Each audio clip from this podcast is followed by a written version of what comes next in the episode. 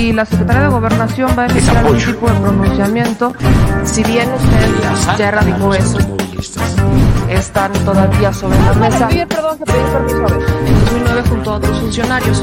Eh, preguntarle, porque aquí... Somos simplemente administradores de los dineros del pueblo.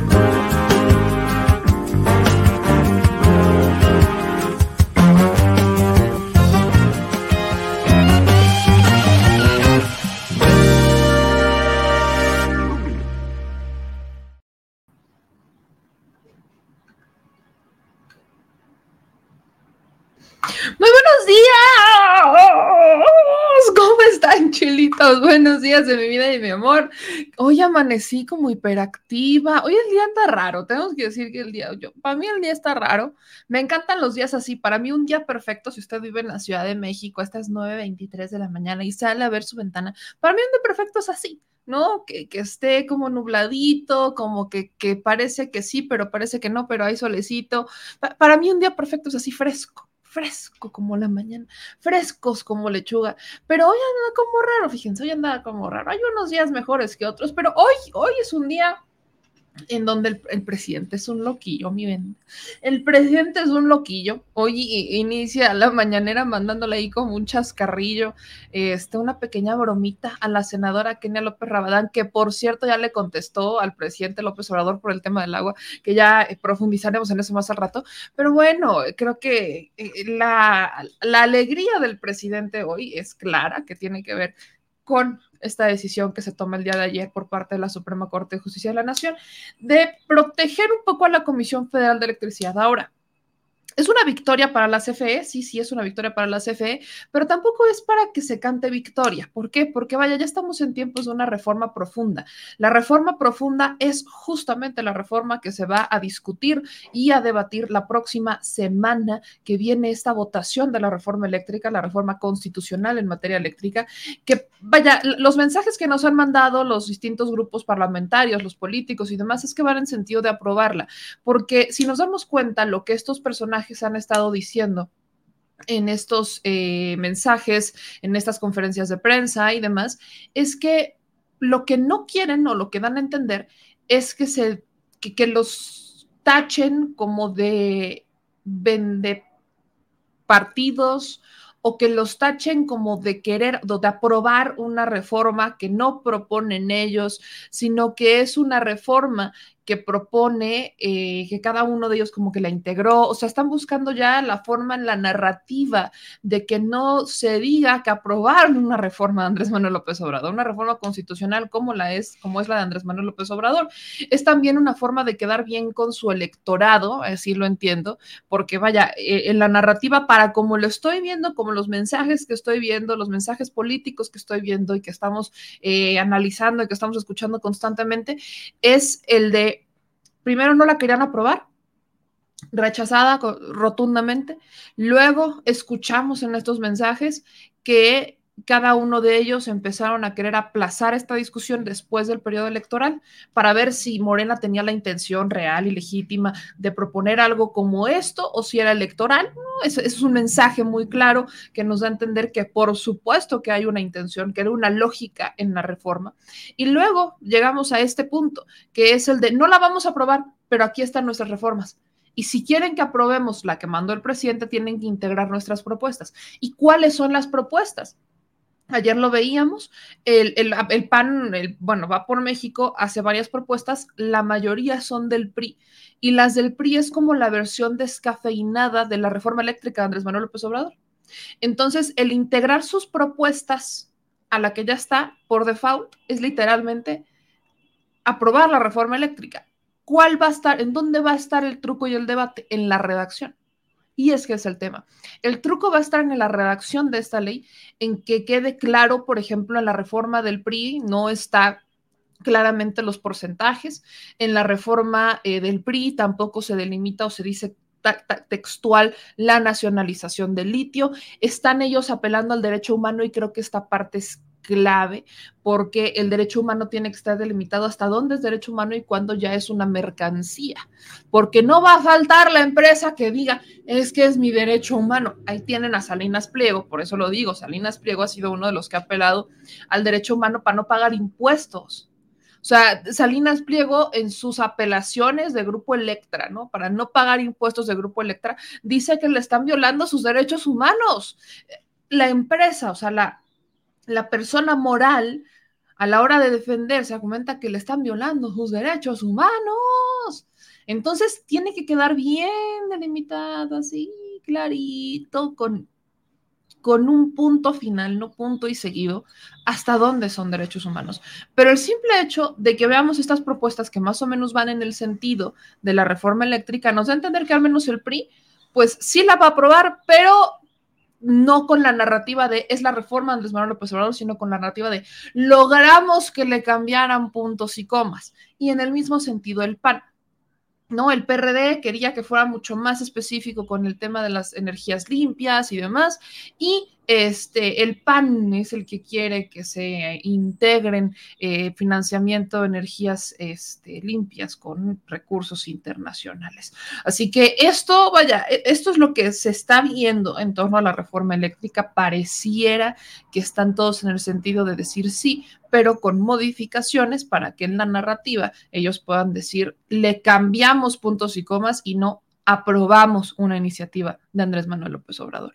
Pero sea como sea, ¿no? Esto todavía está en debate, ya saben, ya les platiqué que por cierto vamos a estar ahí en la Cámara de Diputados. Ayer estaba en plena organización con algunos compañeros. Fíjense, yo no sabía que tenía amigos poblanos que tiene años que no veo, años, años que no veo, con los que compartía la prepa este, que están en la Cámara de Diputados, que trabajan hoy por hoy en la Cámara de Diputados y que de hecho están en, en, Morena. O sea, eso es interesante. Ni siquiera tenía idea de que vaya, los, este, en los caminos son bastante curiosos. Y pues resulta que nos vamos a encontrar eh, la próxima semana les recuerdo, ahora sí que no, no, voy a cansar en recordarles esta convocatoria, mi gente bonita, que la próxima semana, pues, eh, este Frente Nacional en defensa de la reforma eléctrica, su segura servilletas, Italia Hernández, Abraham Mendieta y los que caigan, nos juntamos para la, la, movilización nacional que va a ser desde el Zócalo Capitalino hasta la Cámara de Diputados. En el Zócalo va a iniciar a las 9.30 de la mañana.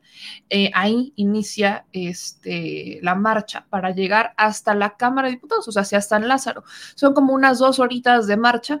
Nosotros vamos a lanzar el detrás de la mañanera ya desde San Lázaro, nos vamos a lanzar allí por si usted quiere llegar tempranito a San Lázaro, ahí ya vamos a estar esperando a la comitiva. ¿Por qué no voy a poder marchar? Bueno, la banda ya sabe. Hay unos días mejores que otros y por las condiciones en las que uno está, pues se va, vamos a irnos al plantón, literal, nos vamos a ir al plantón hasta que aprueben la reforma. Por ahí ayer el señor productor me decía, ¿y si te vas a quedar? Y yo, hasta la pregunta ofende hasta la pregunta ofende. Así que mándenme café, mi gente, mándenme café, porque sí, sí nos vamos a quedar. De hecho, el programa de la noche del martes, estamos viendo la logística, lo vamos a lanzar desde allá. Y vamos a ver si nos llevamos ahí una bocinita o algo así, porque vamos a tener a este, o a ver si lo llevo en vivo, a ver si se, si, si le entra, este, a ver si, si puede, si su agenda se lo permite, a alguien de la Comisión Federal de Electricidad a alguien del jurídico, a alguien del jurídico de la Comisión Federal de Electricidad para que nos explique las diferencias entre la reforma actual, bueno, la ley actual en materia eléctrica y la reforma. ¿Qué es lo que busca la reforma? Por eso les decía, mi gente bonita, aviéntense una lecturita a la ley de Andrés Manuel López Obrador, la reforma de Andrés Manuel López Obrador. Les voy a compartir también las propuestas del PRI-PAN-PRD que se podrían haber integrado o cuáles son las que se van a integrar para que sepan más o menos en qué sentido va a estar la discusión y que ustedes me digan sus preguntas para que sea alguien experto en estos temas, quien no se explique la diferencia entre uno y otro, cómo anda actualmente la ley, cuál es la modificación y por qué es la modificación. Esto es, entonces estén muy pendientes del chat de Telegram para que ahí yo pueda ir haciendo, ah, pueda ir apuntando las dudas que tienen sobre las reformas, eh, sobre las leyes, qué es lo que pasa, si usted tiene una duda, si algo no le ha quedado claro, vaya, ya hubo parlamento abierto ya hubo debates públicos, ya hubo posicionamientos en redes sociales, o sea, es un debate amplio que hemos tenido por la reforma eléctrica, pero todavía hay dudas Así que déjenme saber cuáles son sus dudas para que sean los expertos quienes nos expliquen esto y esto lo vamos a hacer el propio martes a las 9 de la noche desde allá, desde la Cámara de Diputados. Así que váyanse organizando, es Semana Santa, ¿no? También no, el tráfico, lo estamos haciendo también en un día donde el tráfico no va a estar tan trágico, ¿no? Tan trágico no va a estar. Hay mucha gente que en esta semana, esta semana particularmente, se queda en casa no, no sale, este, hay muchos otros que se van de vacaciones y están fuera de la ciudad, hay muchos otros que van a tener que trabajar, por supuesto, así que también tomen sus precauciones, pero al menos para que sepa, nueve y media de la mañana va a haber movilización nacional desde el Zócalo Capitalino hasta la Cámara de Diputados. Allá va a estar su segura servilleta. Vamos a hacer transmisión en vivo. Vamos a ver si nos logran poner las pantallas afuera de, la Cámara de Diputados para que se pueda estar viendo y escuchando cómo va la discusión y en qué sentido va la discusión. Y bueno, ya saben que ahí andamos de revoltosos. ¿Por qué también andamos de revoltosos? Quiero agotar esa pregunta porque también me la hacen. Porque es nuestra responsabilidad. Uno cuando es periodista o como me quieran ver, comunicadora, youtuber o lo que quieran, no nos podemos quedar solamente de brazos cruzados. Yo soy partidaria y entiendo que a veces nuestra chamba, ¿no? Y eso a veces me frustra, nuestra chamba es darle voz o hacer eco de algunas cosas, de algunas denuncias y que, ¿por qué? Porque nosotros no somos fiscalía, no somos ministerio público, nosotros no somos funcionarios, pero también en la medida de lo posible, también nosotros tenemos causas. Y mi causa aquí es una ciudadana más, ¿sí? O sea, no, no es una causa de movilizar, no, no, y créanme, yo no quiero un cargo. ayer lo platicaba, yo no quiero un cargo, no me interesa. Quiero cumplir con un objetivo que me propuse cuando salí de los partidos políticos, y es poner un granito de arena en mi país sin necesidad de estar en un partido político, desde lo ciudadano. Y eso es lo que nos toca, eso es un tema ciudadano independientemente de lo periodístico, este es un tema ciudadano. Y hay mucha gente, yo lo viví en carne propia, y hay mucha gente que a consecuencia de la reforma energética del 2013 empezamos a pagar recibos de luz carísimos. Yo llegué a pagar recibos de luz de hasta 7 mil pesos. Hay gente por ahí me dice, yo pago recibos de luz de 7 mil pesos todavía y viven en la frontera o viven en el, en el norte o viven en el sur. Entonces, ¿por qué tendríamos que estar viviendo bajo estas condiciones? La electricidad es algo que necesitamos para vivir.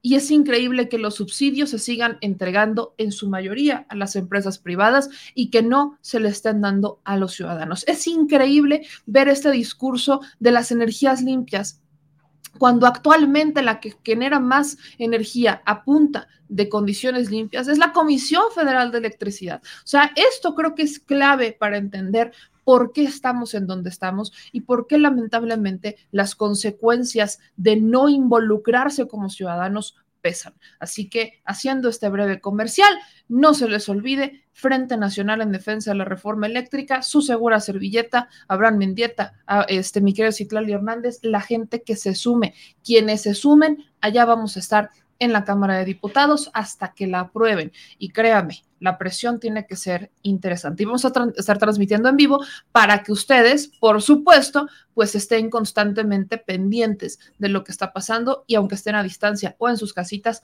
lo puedan estar viendo. Pero bueno, Dicho eso, y agradeciéndoles a todos los que están suscribiendo y activando la campanita y vaya activando las notificaciones y todo, que nos ven en Facebook, que nos ven en Twitch, que nos ven en Twitter, que nos ven en YouTube. Gracias de antemano a todas y a todos ustedes. Y ahora sí, vamos al detrás de la mañanera. Mañanera cortita, una hora de mañanera en donde se tocaron dos puntos importantísimos. El primero, la ley a la industria eléctrica. El presidente Andrés Manuel López Obrador reaccionó a la reforma, o más bien a la votación el día de ayer de la Suprema Corte, en donde le dan un cierto respaldo y entendamos que esta fue una votación un poco dividida. Les decía, no cantemos rancheras, todavía no, no vayamos a hacer fiesta, no me tomen este fin de semana como vamos por los mariachis, porque esto quiere decir, ¿qué es lo que decidieron ayer? Y ya lo platicábamos con el doctor Valderas, meramente significa que cada amparo se va a tener que revisar de forma causal, o sea, va a haber este, amparos, los amparos van a seguir, van a seguir llegando y cada uno se va a tener que estar revisando de forma este, personal, ¿no? Personalizada. Pero ya ninguno va a poder apelar a que es inconstitucional. Que ese era el argumento. Al quererla hacer constitucional, lo que buscaban era generar una jurisprudencia y eventualmente darle vajilla a la ley, ¿no? O sea, quebrarla. Y que ya dejen ustedes que se hicieran los amparos, sino que simplemente la ley se tendría que haber echado para atrás, porque al, considerarla inconstitucional ya no tendría este vigor, ni vigencia, ni nada. Entonces, lo que hace la Suprema es decir, no, no es inconstitucional, pero hay casos en particulares que se tendrán que ir revisando. Así que desarticula de alguna manera a los empresarios. Hay muchos amparos que de forma inmediata se van a venir abajo porque apelaban a la inconstitucionalidad de la ley, pero hay muchos otros que seguirán su curso y ese litigio solamente se va a erradicar con la reforma eléctrica. Entonces, entendamos que lo que se aprueba ayer en la Suprema es solamente un paso, pero este paso ya protege a la Comisión Federal de Electricidad. ¿Por qué esta ley qué hace? Bueno, esta ley le da prioridad a la Comisión Federal de Electricidad, a la generación eléctrica de la Comisión Federal de Electricidad, en vez de dársela a los privados. Eso es lo que hace. Entonces, de facto, lo que va a empezar a cambiar es la forma en la que opera la Comisión Federal de Electricidad. En vez de que se le, se le dé prioridad a las empresas eh, privadas, entonces se le va a dar prioridad a la comisión. Eh, aquí empieza como un pequeño equilibrio, eso es meramente burocrático y administrativo, en quién va a tener las prioridades. Pero la reforma de fondo, la que soluciona el problema, es la constitucional. De hecho, cuando se apruebe o no, hay que ver, pero si se aprueba, aquí ando moviendo todo, si se aprueba la constitucional, lo que va a pasar es que esta ley se va a interpretar de forma distinta, ¿no? O sea, esta ley ya va a cambiar, se va a tener obviamente que ajustar a la reforma constitucional, pero van a trabajar en conjunto. Así que el presidente hoy lo celebra porque dice, vaya, nos han quitado un peso de encima, ya no estoy tan preocupado, por supuesto hay que estar felices, felices, felices, y esto se entiende solamente porque se protege a la empresa más de la empresa, ¿no? La segunda, entre Pemex, y, entre Pemex y CFE, bueno, son las empresas más importantes de México. Vamos a ver, escuchar lo que dijo el presidente sobre esto hoy en la mañanera. La resolución de la Suprema Corte de declarar constitucional la ley eléctrica fue una decisión histórica, patriota, en beneficio del pueblo de México, en beneficio de la nación. No queríamos eh, hablar mucho antes de la importancia de que la Corte resolviera sobre este asunto porque sabíamos de la trascendencia y lo que le interesaba al grupo que estaba abusando del marco legal que se construyó durante el periodo neoliberal para eh, destruir a la Comisión Federal de Electricidad y tener como rehenes a todos los consumidores mexicanos, a los consumidores de energía eléctrica, para hacer jugosos negocios, para lucrar. Entonces, se reparó el daño ayer se protegió a la gente para que en el futuro no haya abusos de aumentos en las tarifas de la luz. Por eso estoy muy contento. Nada más les voy a poner el ejemplo de las hidroeléctricas, que en la ley tramposa de la llamada reforma energética que se aprobó y está demostrado con corrupción, porque le dieron dinero a los legisladores, los sobornaron, pues en esa ley tramposa, fruto de la corrupción, no se consideraba a las hidroeléctricas como generadoras de energía limpia. No las despachaban porque se consideraba, sin que lo dijeran, porque las excluyeron, como si se tratara de plantas que generaban energía con combustóleo o con carbón. Y la única energía limpia era la eólica y la solar. ¿Y por qué se procedió así? porque la Comisión Federal de Electricidad tiene 60 hidroeléctricas que se construyeron en el transcurso del tiempo con inversión pública y estaban las 60 hidroeléctricas paradas. ¿Saben cuánto producían 3% de la energía eléctrica. Porque no les autorizaban el despacho a la red, les daban preferencia a las empresas extranjeras. Por eso inundaron dos veces a Tabasco. Dos veces. Porque como no eh, no turbinaban, estaban los vasos llenos, no les permitían turbinar. Entonces, venían las temporadas de lluvia y con huracanes ya no les quedaba más que soltar el agua de manera exagerada, en grandes volúmenes, y a inundar los pueblos. ¿Y por qué mantenían siempre llenos los vasos? Porque no turbinaban, no les permitían subir la energía a la red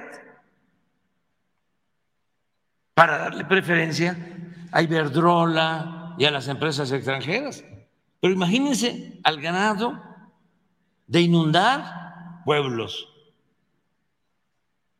por la ambición al dinero, por el lucro. Hablan de derechos humanos y violan derechos humanos por dinero. Entonces ahora esas hidroeléctricas van a poder generar ahora con todas sus turbinas y es una infraestructura de la nación, ya no se causa ningún daño porque están hechas. No es hacer nuevas presas, es utilizar la infraestructura que existe, el agua que ya se tiene, es producir energía limpia, barata, del 3% se pasa de inmediato al 10%. Y con los planes que tenemos de modernización de las hidroeléctricas, con turbinas modernas, que con la misma agua generen más energía, vamos a llegar hasta el 20% de generación de energía limpia. Claro tres veces más que lo que producen las empresas particulares de energía limpia y que solo utilizan de pretexto o de excusa o este, de pantalla el que les importa mucho la energía limpia. Mentira. ¿Cuánto se produce con eólica o solar? Ni el 10% de la energía que se requiere. Todo lo demás es energía que producen las particulares con gas. Y tenía la producción de energía de gas preferencia para el despacho. Estaba arriba de las hidroeléctricas. Primero, las de gas. ¿Y por qué? Porque eran las de o son las de las empresas particulares. Entonces avanzamos mucho, mucho. Soy muy contento. Además, eh, fue una muy buena decisión que demuestra que hay un auténtico Estado de Derecho, porque no fueron todos los ministros fueron los que eh, decidieron que era constitucional la ley. Ahora viene la reforma constitucional, pero ya, la verdad, con lo que se logró ayer, eh, se nos alivianó la carga. Eh, ya con lo de ayer podemos sacar adelante a la Comisión Federal de Electricidad, rescatar esta empresa pública y mantener, mantener el compromiso de no aumentar el precio de la luz. Ahí está lo que dice el presidente Andrés Manuel López Obrador el día de hoy. O sea, fue un triunfo, se logró algo importante. Hay quienes apostaban incluso a que no iba a pasar y que muchas empresas, pues obviamente, iban a intentar como ahí jugarle con los, este, como que iban a intentar, ya saben, ahí entrar en contra de la reforma o bueno, de esta ley. Ahora, otra cosa importante que menciona el presidente hoy tiene que ver justamente con el tema del litio, porque ahí es en donde entra la reforma. El presidente Andrés Manuel dice, no importa ya, y se los dejo claro, o sea, él ya está como contento, tranquilo en un punto, argumentando que como ya tenemos esta protección con la ley a la industria eléctrica, va, órale. Pero, pero, ¿qué hay del litio? Y bien lo dice, nadie habla del litio. ¿Qué hay del litio? Ahí están como muy calladitos, como muy no, mm, mm, andan como muy callados con el asunto del litio. Y para el litio también tiene una respuesta.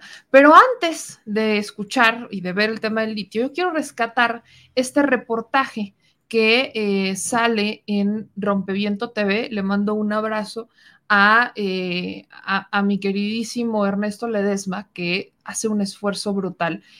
Y hay un reportaje especial que lanzaron sobre el litio. Han estado recibiendo incluso amenazas por este reportaje.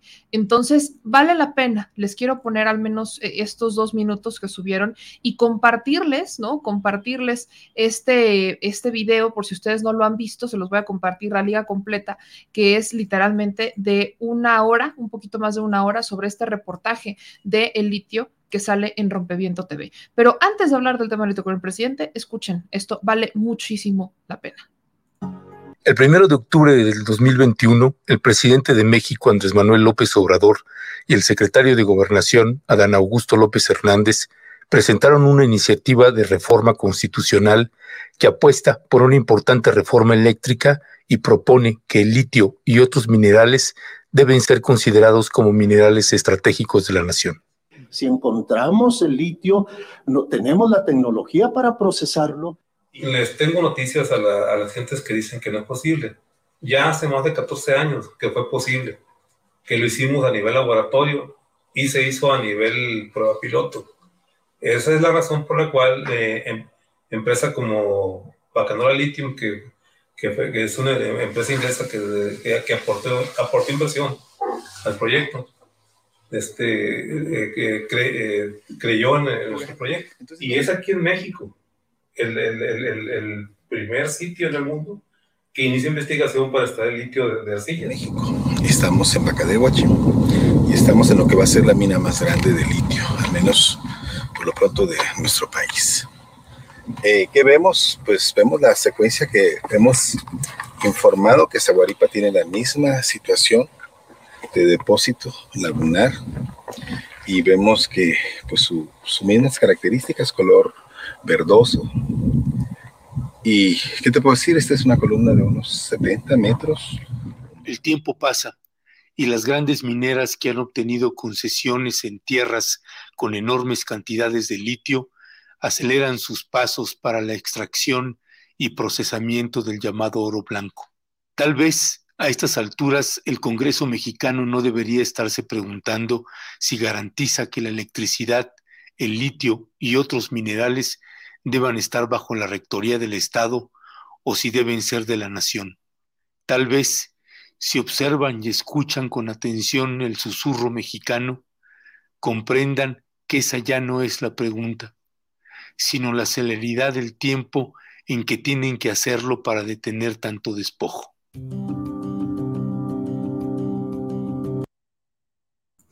Ese es un fragmentito de este reportaje del litio que obviamente se hace en Sonora, pero vaya, el tema del litio, insisto, están como muy callados, como que nada. Y recordarles, ¿no? Recordarles que el litio es el, es el, oro, es el oro del futuro, ya del presente, le llamaría yo, el oro blanco. Entonces, aquí creo que tenemos que ser insistentes, insistentes en el tema del litio. Pero hay una respuesta que da el presidente Andrés Manuel López Obrador. O sea, no se va a quedar de brazos cruzados. Supongan que no se aprueba la reforma eléctrica. ¿Qué va a hacer el gobierno federal al respecto con el tema del litio? Pues una reforma a la ley minera. Y la reforma a la ley minera no requiere eh, las dos terceras partes, solamente requiere los votos de Morena PT Verde. Sí que va a salir Así que las cosas no están bien para aquellos que buscaban que el tema de la reforma eléctrica y el tema del litio se quedara ahí como por la tangente. Vamos a ver si después de este anuncio del presidente Andrés Manuel López Obrador siguen tan calladitos. Vamos a ver. Y expuesto a que se apropien de este mineral estratégico. Porque dependiendo de lo que se resuelva la semana próxima, eh, va a ser eh, la decisión que vamos a tomar si enviamos una nueva iniciativa de reforma a la ley minera o no, dependiendo. Solo para el caso del litio. Y se necesita la mitad más uno. Y esos legisladores están eh, dispuestos, así lo han expresado, a eh, votar para que el litio sea un mineral bajo dominio de la nación. Y también por si están pensando hacia adelante, igual, si la declaran inconstitucional,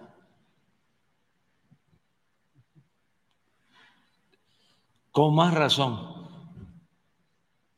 los ministros de la Corte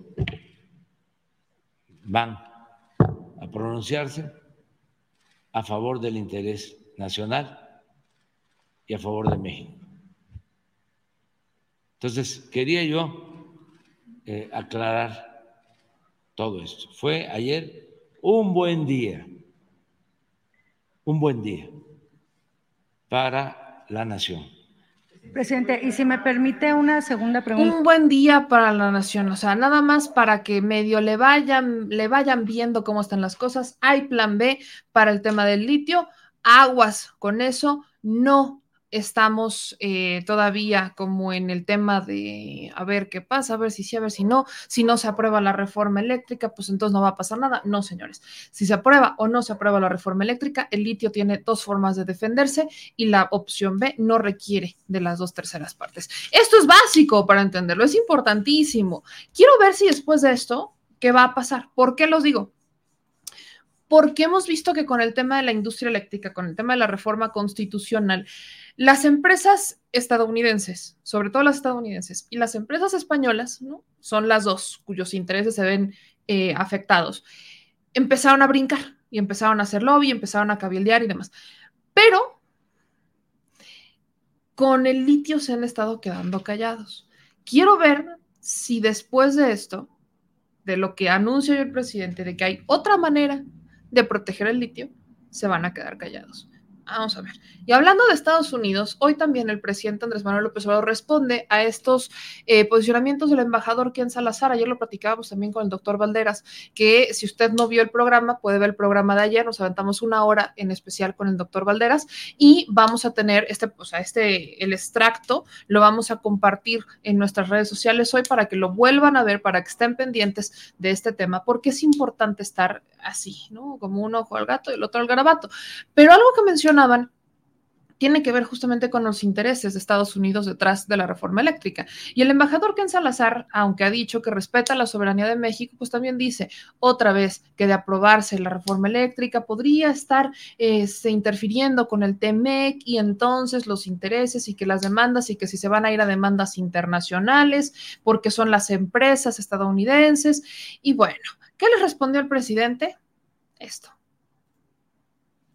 Pero también, presidente, ¿Cómo impacta la relación, aunque usted ha dicho que hay una buena relación con el gobierno de Estados Unidos, cómo impactan todas estas situaciones que todavía se están dando, este tipo de pronunciamientos, lo que han hecho los senadores y el financiamiento que todavía usted ha denunciado también por parte del gobierno de Estados Unidos en contra, eh, por ejemplo, eh, para respaldar organizaciones ambientales que se oponen al tren Maya y todavía el financiamiento también a mexicanos contra la corrupción y la impunidad. ¿Qué impacto tiene este tipo de, de acciones y decisiones de Estados Unidos en la relación bilateral? Gracias, presidente. Pues es como lo plantea en su texto el embajador Ken Salazar con todo respeto. Podemos este, discrepar de manera respetuosa. Y él habla de que pueden haber acciones de tipo jurídico. Nosotros pues también haríamos lo propio porque somos un país independiente, libre. No hace falta, es que no hay ninguna violación a ningún tratado. Y nosotros somos muy respetuosos de la libertad de expresión, aún eh, en exceso. Preferimos eso, que todo el mundo pueda manifestarse, expresarse. Nosotros sí vamos a ser respetuosos. Yo no voy a ir este, a decirle al presidente Biden que por qué no cumple su compromiso de regularizar a los paisanos migrantes. Eso no lo voy a hacer. Sí, él ya lo propuso y no lo ha cumplido, pero no voy a estar yo acudiendo a organismos internacionales, a paneles internacionales y vamos a seguir siendo respetuosos. Y llevamos muy buena relación con Ken Salazar. Y entiendo, es que este, hay presiones ellos mismos. Con todo respeto, en Estados Unidos existe la costumbre de que los diputados, los senadores, los políticos reciben dinero de las corporaciones empresariales. Yo no voy a calificar si eso está bien o está mal, pero así es. Entonces, un diputado, un legislador, un funcionario en Estados Unidos tiene que alinearse. Si hay una empresa que se siente afectada, acude al Departamento de Estado. Esa es su política.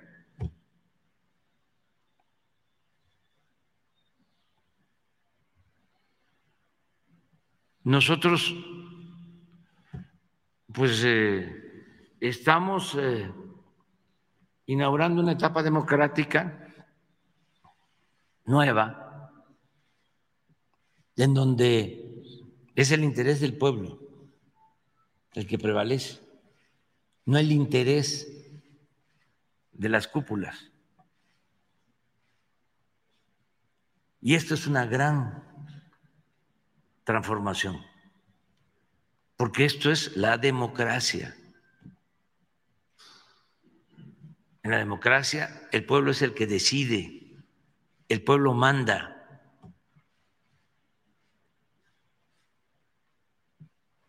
Y el gobernante tiene que mandar obedeciendo. Y no solo obedeciendo, sirviendo al pueblo, al soberano. El soberano no es el rey. El soberano no es la oligarquía. El soberano es el pueblo. Debemos de felicitarnos, todos los mexicanos. Estamos viviendo un momento estelar. Tómala, Barbón. Ahora, personalmente, se los digo así honestamente, personalmente yo sí creo que eh, el presidente debería, ¿no? debería de eh, presionar por la reforma migratoria vaya, me queda claro que no es la forma en la que Andrés Manuel López Obrador trabaja, pero es que sí es necesaria, sobre todo por el apoyo que tiene de los paisanos. Fue una promesa de campaña de Biden, ¿no? La reforma migratoria, obviamente sabemos que no está en sus manos, sino que está en manos de los legisladores. Pero, a ver, volvemos a lo de siempre. ¿Para qué prometen algo que saben que no van a cumplir, mi gente? O sea, son los demócratas, y esto nos ha quedado claro en la semana, son los mismos demócratas quienes no se están involucrando, los demócratas en vez de estar hablando de una reforma migratoria, o sea, están en tiempos electorales, y sobre todo los de Texas, están en tiempos electorales en Estados Unidos, y son los demócratas que en vez de estar, o sea, si quieren el voto, el voto migrante en Texas, en vez de estar hablando de la reforma migratoria y votando por la reforma migratoria, están cabildeando a nombre de las empresas privadas de Texas. ¿Esto qué nos dice? ¿Quién manda ahí? ¿El pueblo o la empresa? Por eso no importa realmente si son demócratas o republicanos. A veces hasta pareciera que los, los republicanos son mejores personas. Y miren, y no es cierto. O sea, no tiene nada que ver con el partido. No solamente pasa en México, también pasa en Estados Unidos. Los republicanos en campaña, los demócratas en campaña, y parecen exactamente lo mismo. No entiendo por qué insisten en no somos diferentes. Son los demócratas quienes han estado mandando estas cartas, son los demócratas quienes han estado este, presionando a Ken Salazar para que hable en nombre de las empresas energéticas en Estados Unidos. Y la reforma migratoria, pa y la reforma migratoria ahí es en donde nos queda claro realmente quién es el que está moviendo todo, cómo se mueven las elecciones en Estados Unidos por los que las están financiando. Queda clarísimo, está a todas luces, o sea, está aquí enfrente de nuestros ojos. ¿A quién le queda duda eso? A nadie, a nadie. O sea, si realmente quisieran, por ejemplo, hemos hablado mucho sobre la mexicanización de los, este, de Estados Unidos, de esta operación hormiga, en donde literalmente fuimos reconquistando la tierra vendida, la fuimos literalmente reconquistando a punta de migración, en operación hormiga. Y hoy es tan importante el voto migrante que ya están volteando a ver a los migrantes y buscan alguna forma de conseguir sus votos, porque ya hay muchos que pueden votar. Pero es muy sencillo hacerlo, muy sencillo. La reforma migratoria. ¿Qué falta? Voluntad. Eso es lo que falta. Voluntad, porque tampoco solamente hablamos de una reforma migratoria que beneficiaría a mexicanos, también estaría beneficiando a migrantes centroamericanos. Pero Estados Unidos tiene una forma muy interesante de querer jugar a ser el salvador del mundo y juega con esto de quiero ser el salvador del mundo bajo la premisa de eh, voy a hacer guerras porque tiene que ver con dinero, no tiene que ver con ser el salvador del mundo, lejos de hacer propuestas, lejos de legislar para solucionar los problemas con los que realmente sí haría diferencias, como lo es la reforma migratoria. Insisto, el presidente dice, nosotros no nos vamos a meter sí vamos a observar, ¿eh? Incluso el presidente ha dicho que en la mañanera va a poner los nombres de todos los que la voten en contra, pero es un tema de presión social y toda mi solidaridad con nuestros hermanos paisanos porque no, no, la pasan bien nunca, nunca la pasan bien. Y hablando de migración, acuérdense, mi querida Chilebanda, que seguimos recolectando, seguimos recolectando fondos para nuestras chilegiras. Este, a finales de este mes empieza lo bueno para nosotros, así que solidaridad con mis hernias, porque tenemos, nos vamos a ir a este a la península de Yucatán a finales de abril y de ahí nos vamos a lanzar a Centroamérica para hacer una cobertura sobre la gira del presidente Andrés Manuel López Obrador en Centroamérica. ¿Qué va a ser? Tiene que ver con la migración, tiene que ver con los programas sociales, esos que Estados Unidos dijo, sí, te voy a dar dinero, pero nunca nos dijo cuándo. Entonces México dijo, bueno, si tú no quieres ser tu chama, yo voy a hacer la mía.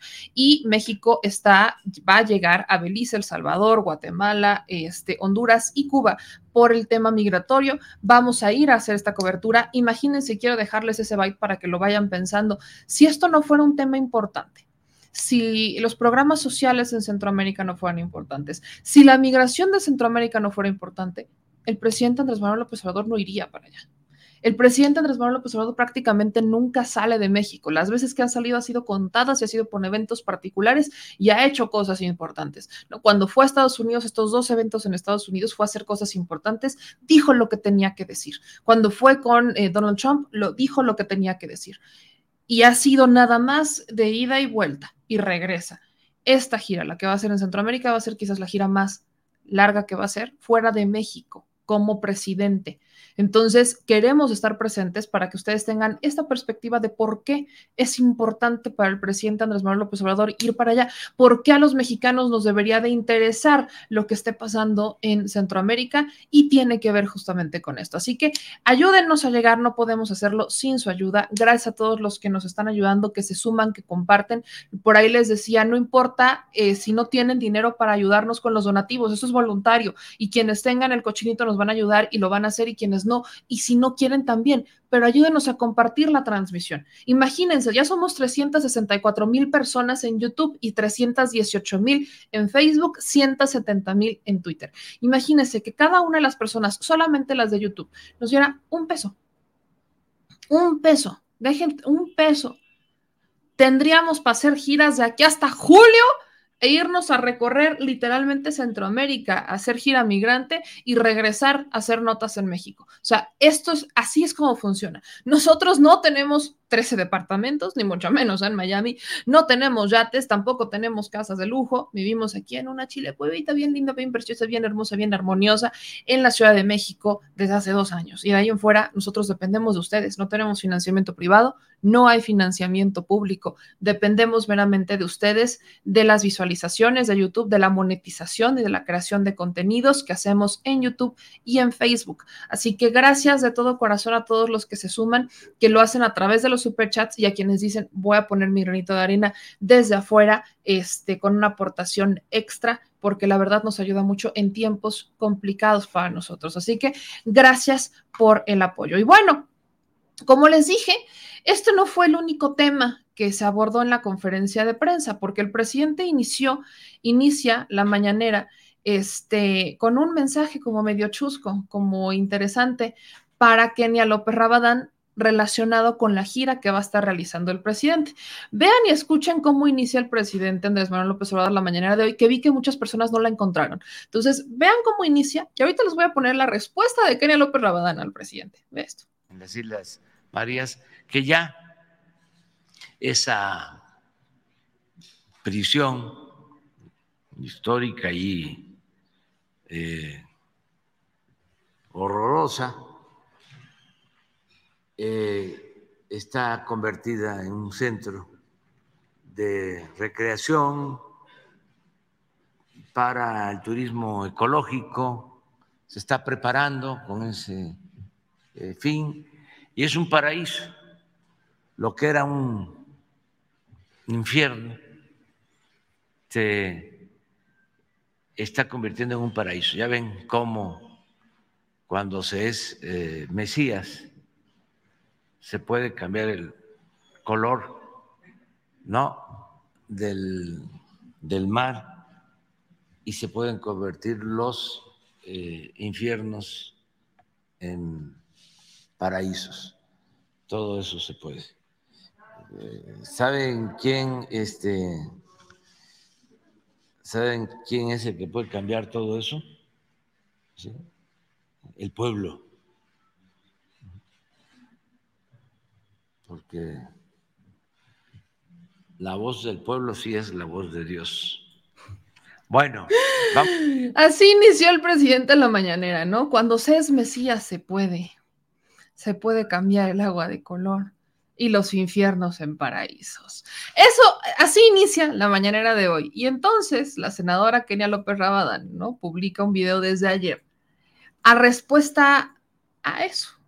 Ve, mi respuesta al presidente de la República es que sí, en la 4T son ignorantes. El presidente cree que la devastación que su gobierno está llevando a cabo en Quintana Roo no tendrá consecuencias. Pero aquí se lo digo claramente, señor López Obrador, se equivoca y van a ocasionar un cambio en el color del mar y en la flora y en la fauna de la región. Es más, esto ya pasó. Y el más claro ejemplo es la laguna de Bacalar, la cual perdió su color por la deforestación de sus manglares y los asentamientos irregulares en el litoral.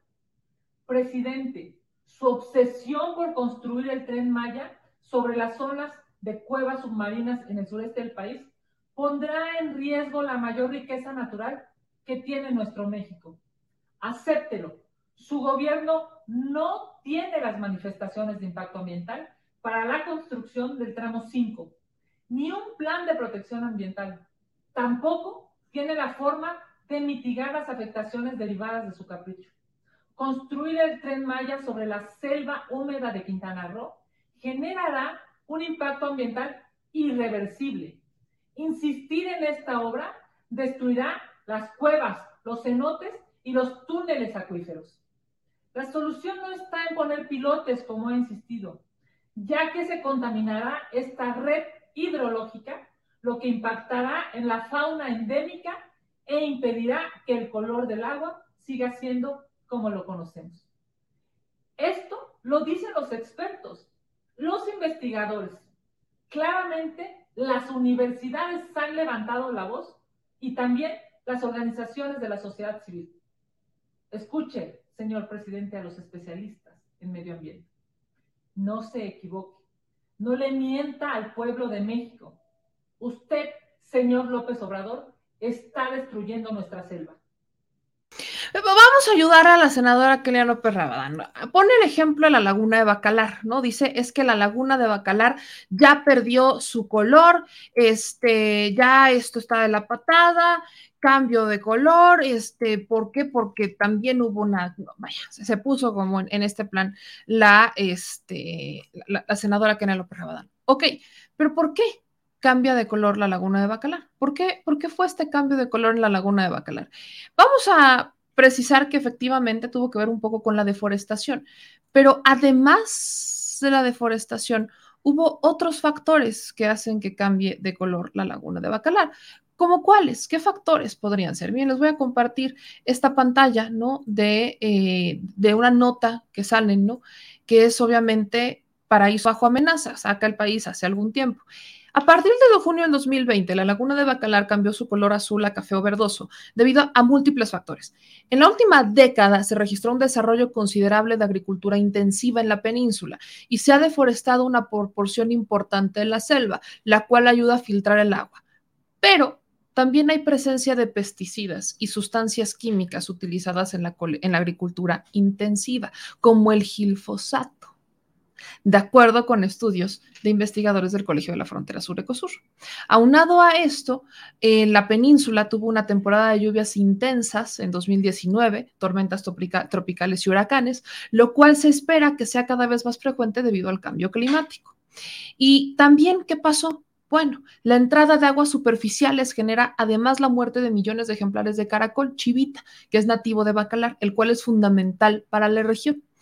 En la región existen ejemplos de asociaciones civiles que practican la agricultura orgánica, apicultura y cultivo de cacao, café y otras actividades que no implican deforestación ni el uso de grandes cantidades de fertilizantes que impacten el ecosistema. Entonces, la señora, la señora olvidó, olvidó así tantito mencionar, mencionar un poquito puntos importantes como que hay de las granjas porcinas en la península de Yucatán que contaminan y que eso sí cambian de color el agua.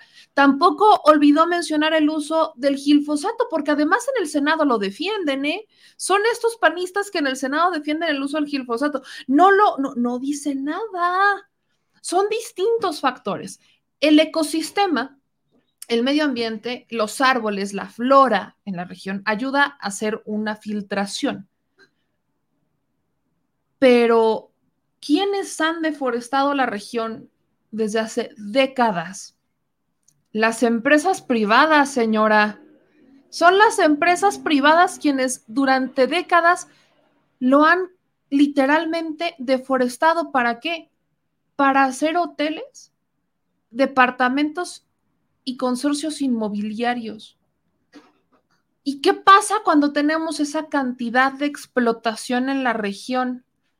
Por supuesto que hay un impacto ambiental brutal. Le recuerdo a la señora, 30 años, más de 190 mil hectáreas literalmente deforestadas para privados. Privados. Eso cambia el color del agua del mar, no el tren eléctrico que ni va a pasar junto al mar, del cual solamente se está moviendo, se está, les obviamente se está quitando la parte central para que pueda pasar el tren, pero se está moviendo a otra región para poder compensar el impacto del cambio climático. O sea, habría que ayudarle a la señora a entender que el cambio del agua en la laguna de Bacalar, porque me queda claro que lo leyó, le omitió mencionar una que otra cosita, como el gilfosato, las granjas porcinas y la deforestación inmobiliaria en la región. Eso olvidó la señora y es básico, es importante. Esto era lo que teníamos que, eso, señora, pues, valía la pena que si se iba a meter en el tema de cambiar el color, de por cómo cambia el color, ¿por qué no vemos el tema de los privados? ¿A dónde luego van y tiran las aguas residuales? Las empresas. Vaya a Acapulco, señora. La invito a Acapulco. ¿En dónde las terminan tirando? En el mar. Se niegan a utilizar, se niegan a tratar sus aguas. Se niegan a tener sistemas de captación de agua de lluvia. Eso cambia el color del agua de los mares. Por Dios, por Dios. Santa Madre. Y miren, avísenle, avísenle ahí en los, al que le escribe el guion, que porfis intenta escribírselo un poquito mejor porque glifosato me dicen que es glifosato. Yo siempre le digo glifosato. ¿Es glifosato o gilfosato? Siempre le ando cambiando el nombre. Pero me entendieron, ¿no? Estamos hablando de fertilizantes sintéticos, contaminantes, que además producen cáncer. No solamente cambian de color el agua, también son tóxicos para los seres humanos, por Dios. Este, voy con algunos de sus comentarios. Muchas gracias a Home Serra que nos manda 500 pesos de super chat. Dice, mi madre fue a Puebla y me trajo un camote. Te dejo palmole. Muchísimas gracias, mi querido Home. Gabriel Valero nos manda 20 de super chat. Dice, meme, eres mi ídola. Francisco Ávila nos manda 20 de super chat. Dice, meme, un poquito meme para tu viaje para que nos des mucha información. Cuídate y muchos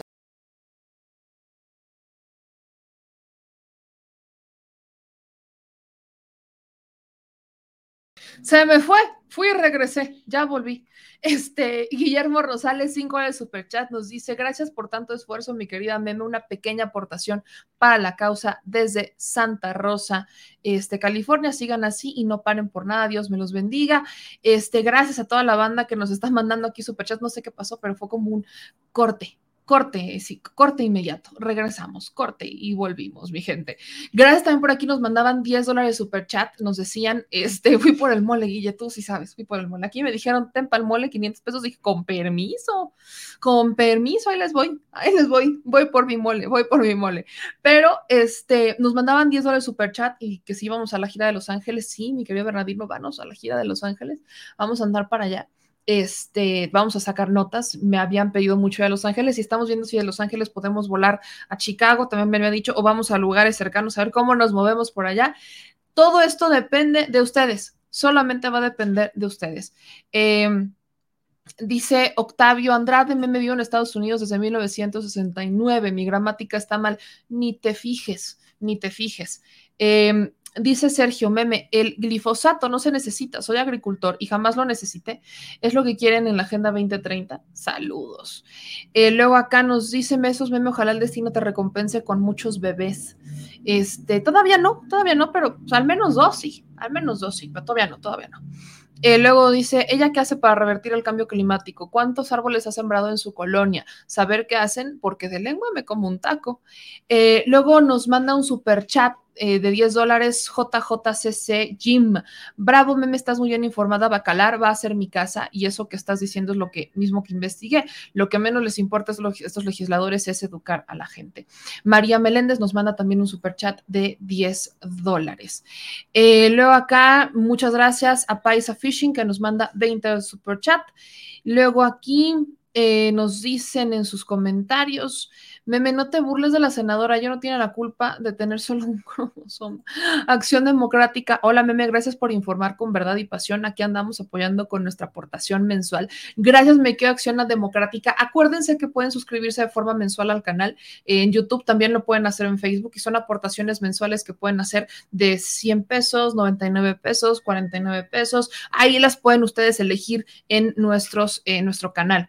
Eh, José Pedraza, Miren este comentario, ¿no? Nos dice por aquí, eh, nos manda un super chat de 5 dólares. En California está recara la gasolina, meme. Sí te creo, sí te creo.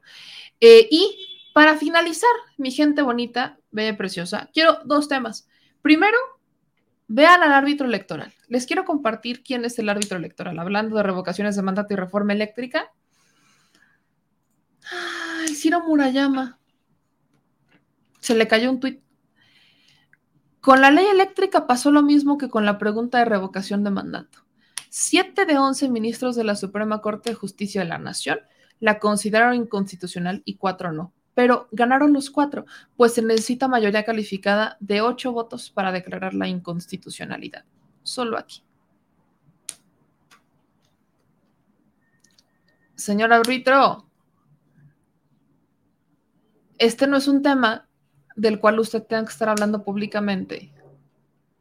Porque en privado puede hacer lo que quiera, pero públicamente usted es el árbitro electoral todavía al menos por un año.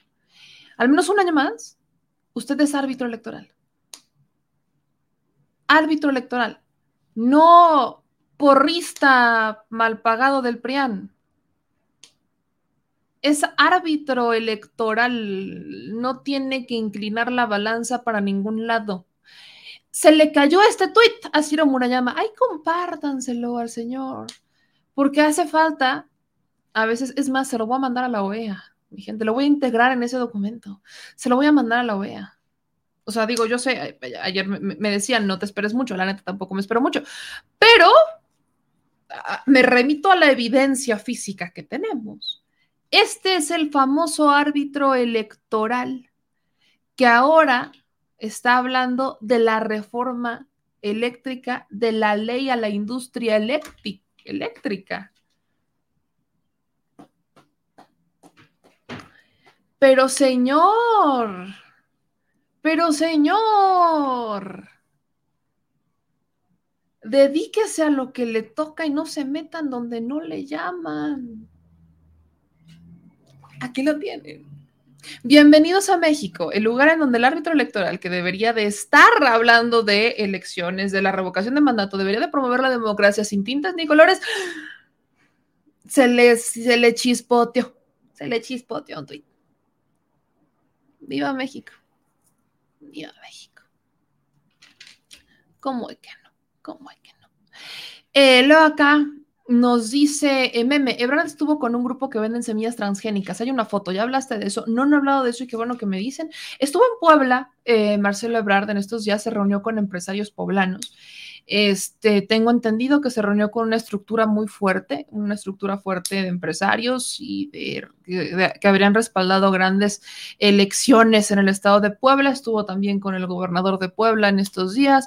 Eh, creo que están desgastando, creo que están desgastando mucho su imagen al respecto del tema, pero ahí nomás, para que estén al tiro. Eh, luego, terminando su gestión como consejero electoral, se va a tener que enfrentar con demandas civiles, así como amenaza a otros.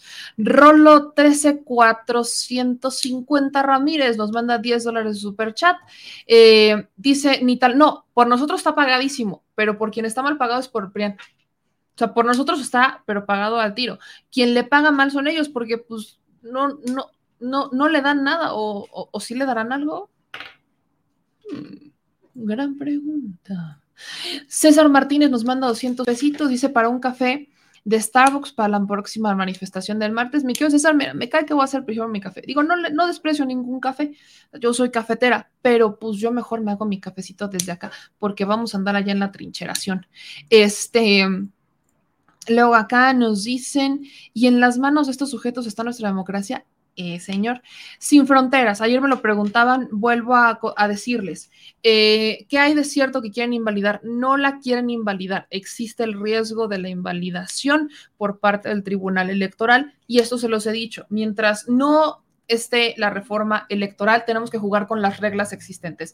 Y las reglas existentes, pues sí, se ha jugado, se ha estirado mucho la cuerda, tal grado que por tantas intervenciones de los funcionarios, ya dejen del presidente, ya ni siquiera esto es del presidente, tienen que ver con funcionarios públicos, que si el secretario de gobernación, que si este gobernadores o la jefa de gobierno o distintos funcionarios han hablado sobre la revocación de mandato y que esto pondría en riesgo en un tribunal electoral que se invalide. ¿De qué va a depender? Se la dejo clarísima. De si se gana o no. Es más, ¿qué es lo que va a pasar? Y así se las pongo. Para que llegue este caso al tribunal, tendríamos que tener el pretexto de invalidarla. ¿Cuál es el pretexto de invalidarla? Que el proceso de revocación sea exitoso. O sea, que sea vinculatorio, que se junten este 40% del padrón, del padrón electoral, del listado nominal, perdón, que se junte el 40% y que su resultado sea vinculatorio y además a favor del presidente. En caso de que sea vinculatorio y a favor del presidente, entonces van a ver cómo van a empezar a llover las, las denuncias o las quejas, las, de por sí ya están, pero son quejas que tiene que resolver el tribunal. Entonces, vamos a ver, dependiendo del resultado, qué es lo que pasa en el Tribunal Electoral del Poder Judicial de la Federación, si está la, si se invalida o no el proceso, dependiendo de esto. Así que bueno, es importante decir que mientras no exista la este, la reforma electoral que cambia las reglas, tenemos que jugar con las reglas.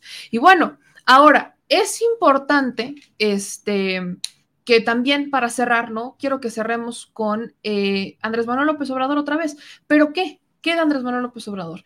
El día de ayer, el presidente Andrés Manuel López Obrador cumple, o bueno, el desafuero de Andrés Manuel López Obrador cumple 17 años.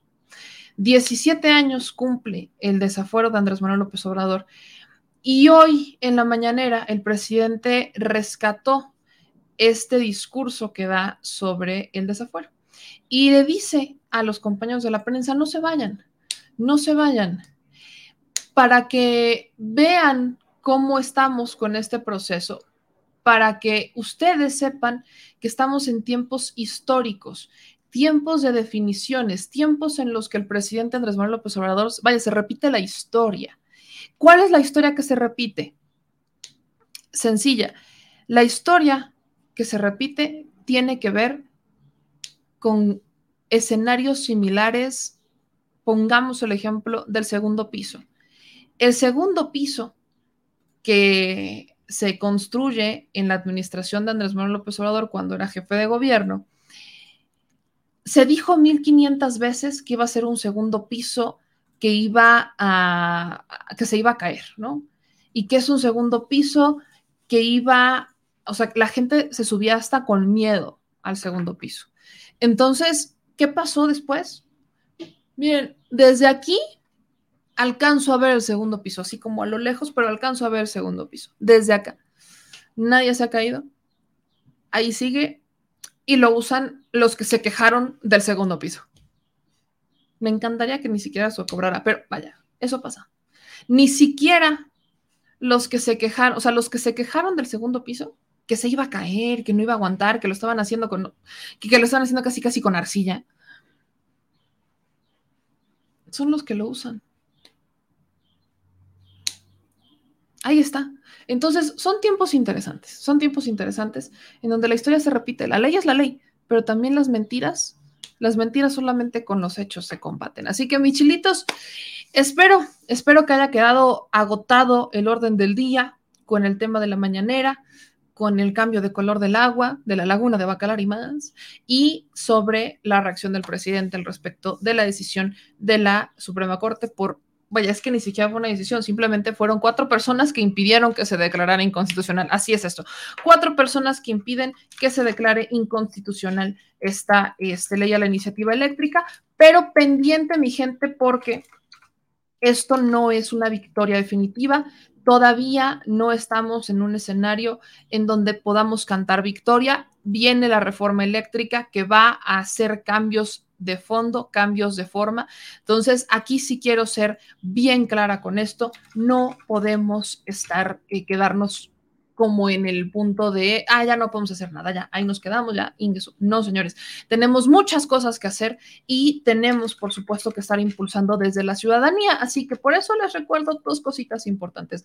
La primera de ellas, Akita, Akita, se las recuerdo, este, este eh, martes nos vamos a lanzar ahí a esta marcha, a este frente defensor de la reforma eléctrica, va a ser 12 y 13, yo lo extendí, porque inicialmente habíamos dicho 13, inicialmente dijimos vamos a hacerlo el 13 porque tenemos entendido que el 13 es cuando la van a subir a pleno, pero según lo que estoy viendo, por lo que ya estoy, estaba preguntando, la van a pasar para el 12. ¿Por qué para el 12? Porque hay amenazas o hay intenciones de legisladores de irse de vacaciones. Entonces, por la Semana, por la Semana Santa. Y luego me dicen, ¿por qué menciona Semana Santa? Bueno, por eso, porque hay quienes se quieren ir de vacaciones por Semana Santa. Entonces, para evitarlo, estamos viendo que van a moverlo al 12, o sea que la discusión en comisiones sería el 11. Pero para no hacernos broncas, para no hacernos bolas, 12 y 13, mi gente, 12 y 13. Ingreso. Así que el 12 inicia y nos quedamos hasta el 13. Pernoctamos allá. 12 y 13. Así que ahí lo tienen, movilización nacional. Quienes no puedan ir, obviamente, pues ya saben que lo vamos a estar transmitiendo en redes sociales, estén pendientes. También el 12 tenemos programa con, este, con alguien de la CFE, con funcionario de la Comisión Federal de Electricidad, para que nos explique estos puntos de cuál es la diferencia entre la reforma propuesta y la vigente todavía, por qué es importante la reforma a la industria eléctrica, cuál es la esencia de esta reforma constitucional, qué tiene que ver o qué significaría las adiciones de estas propuestas del PRI-PAN-PRD. Déjenme todos los comentarios aquí abajo, todos los comentarios, preguntas que tengan sobre la reforma eléctrica, para que sean los expertos de la CFE quienes nos expliquen esto de una forma práctica, que le vemos el debate y que lo pueda entender la gente. Así que vamos a aterrizarlo, díganme y nos vemos allá, nos vemos allá el martes. Por lo pronto también recordarles que este domingo, el domingo va a ser día bonito. El domingo en Puebla a las 8 de la mañana iniciamos la transmisión, 8 de la mañana, transmisión mientras se vota por la revocación de mandato. Iniciamos una transmisión con la apertura de las casillas. Y después va a ser una transmisión de una hora, porque de ahí su segura servilleta se regresa a la Ciudad de México, porque a las 2 de la tarde tenemos este, mesa de, eh, de análisis sobre la revocación de mandato. Es una transmisión conjunta de los medios públicos, también la van a encontrar aquí en el canal, eso no se me preocupen. Van a encontrar también la transmisión aquí sobre esta mesa de análisis a las 2 de la tarde y luego en la noche vamos a hacer una transmisión de cierre sobre ya el análisis de la jornada y los resultados que se van a, eh, a poder ver ya el día 10 de abril con los resultados de la revocación de mandato, un ejercicio histórico para los mexicanos. Entonces aquí les dejo esto sobre el frente, pero no se me preocupen, va a haber programa hoy en la noche, sí, porque hoy voy a responder, vamos a hacer dos cosas. Este, Voy a responder las dudas que quedaron pendientes sobre las casillas y la revocación de mandato. Ahí me quedó pendiente una duda sobre las credenciales que no estén vigentes.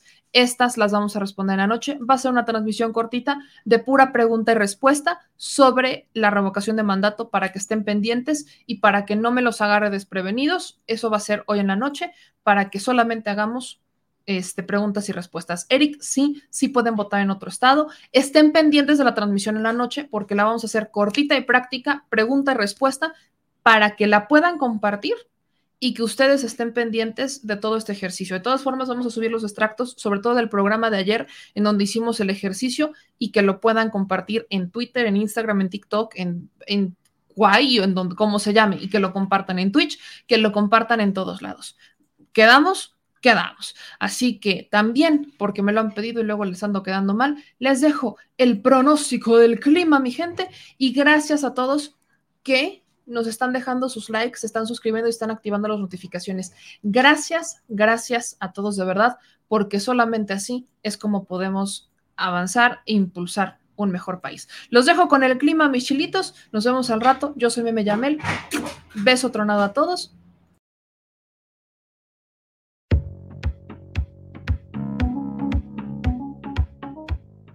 El Servicio Meteorológico Nacional de la Conagua le informa el pronóstico del tiempo. Para hoy, el Frente Frío número 41 se localizará sobre el oriente de la península de Yucatán y el sureste mexicano. Mantendrá las condiciones para que se presenten lluvias fuertes a muy fuertes en dichas regiones, con lluvias puntuales intensas que podrían generar deslaves e inundaciones en zonas de Chiapas, Tabasco y Campeche la masa de aire frío asociada al frente mantendrá bancos de niebla en el oriente y sureste del país, además de evento de norte fuerte e intenso, con rachas de 80 a 100 kilómetros por hora en el istmo y golfo de Tehuantepec, y rachas de 60 a 80 kilómetros por hora en las costas de Veracruz, Tabasco, Campeche y Yucatán. Al final del día, el Frente Frío número 41 se localizará sobre el occidente del Mar Caribe y dejará de afectar al país. Por otra parte, un canal de baja presión se extenderá desde el noroeste hasta el centro del territorio nacional. Interaccionará con la entrada de humedad del Océano Pacífico, generando lluvias puntuales fuertes, acompañadas de descargas eléctricas y posible caída de granizo en Puebla, el Estado de México, la Ciudad de México, Morelos y Tlaxcala. Finalmente, prevalecerá el ambiente caluroso en el noroeste y occidente del país, y muy caluroso con temperaturas máximas de 40 a 45 grados Celsius en zonas de Michoacán y Guerrero.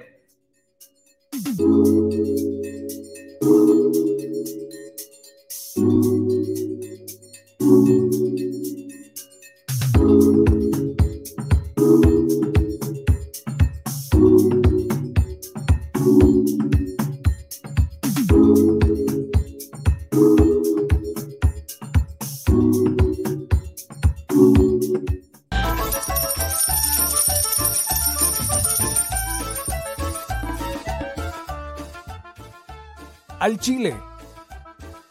Recuerda que una forma de apoyar nuestro proyecto e impulsarnos a generar más y mejor contenido es a través de los superchats en nuestras transmisiones en vivo.